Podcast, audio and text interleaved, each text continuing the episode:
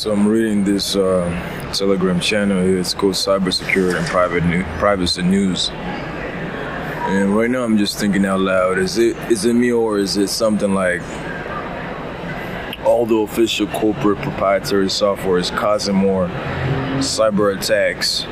given its nature being proprietary, uh, which makes it harder to fix over time because it's only internalized. I'm asking, is it me or is it someone else that's also noticing this pattern where basically all the non open source software is actually the biggest detriment to the kind of cyber attacks that we're having? Which means that from that perspective, uh, it should make us question really what's the value of non open source software when open source help you save money, it helps you scale up, and it also helps you uh, solidify by giving stability to components that you may want to deal with less with on a long-term basis. Given that, for example, you're a company, a Fortune 500 company that may want to focus on innovation, but you dislike having to reinvent the same wheel over and over again, which then it saves you money. However, uh, the proposed ideal and even what I just said to y'all is is far from the optimal course of action of what's happening right now. And on top of that, it's actually more likely in this case that a lot of corporations actually have been stealing open source software and trying to rewrite it into their own so that they bake it into their own proprietary software library.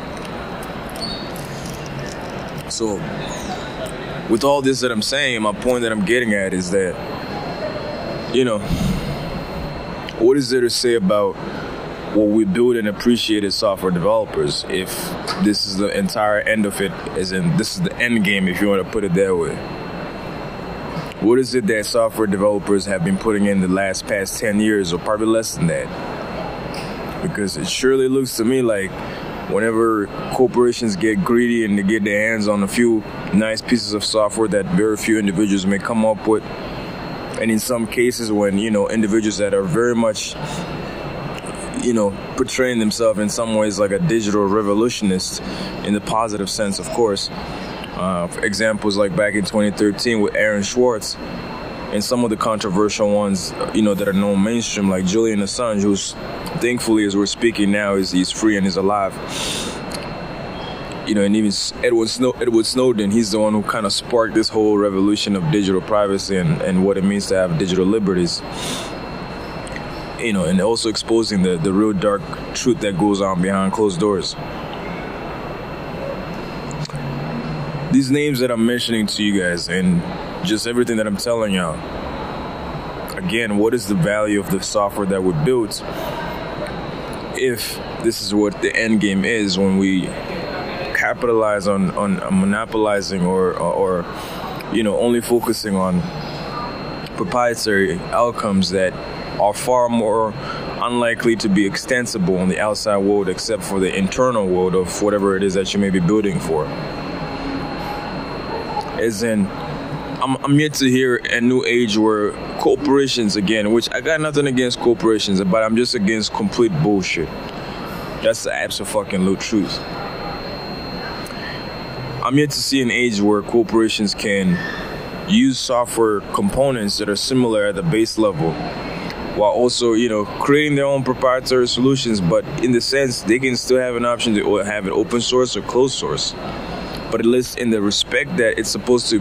have a balance, a positive feedback to the open source and a positive feedback to their own internal ecosystem of the solutions that they may be creating for people. However, I'm also comprehend comprehensively aware that that may be no longer a reality or a possibility given the amount of power that they've have abused on people to a point where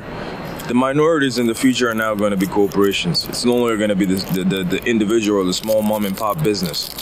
Because the other thing, too, is that people are learning the hardware that open source is better, it may take away a lot of the conveniences like your UX experience that's been tailored to make you addicted to the app and keep coming back, you know, things like that. It may take out the polishedness of it, but for what I can tell you, it definitely works. And it's far from corrupted and, it, gets a lot less problems with, you know, people trying to manipulate the, the storyline of what it is that we're building. And so I'm giving y'all this facts and giving y'all this truth because that's what's happening in the software world. We're entering an age where it's either do or die. Corporations are gonna either survive or die. But as, that's happening and all these cyber attacks are taking place, we're also starting to see a new era of possibilities that if we all build community-based solutions, we never have to necessarily worry on scalable solutions that you know a big company can offer at, a, at a very much next to nothing incentive which basically basically makes people want to go for it as the number one choice despite knowing that there may be downfalls to it in the long run. And so i'm giving y'all these facts and telling y'all this truth for what it's at because in reality some people would y'all the facts to your faces and you might hate them for it and i'd rather be one of those people or in some instances some people would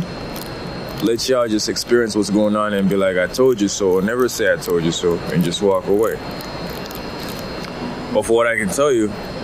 i'm just being the equalizer the balance in between here. I'm more vocal about what i say and what i see because if no one is vocal, who's going to say something about what's going on right now? So, yeah, I'm going to leave y'all with that to think about and uh, help you digest what's really taking place here.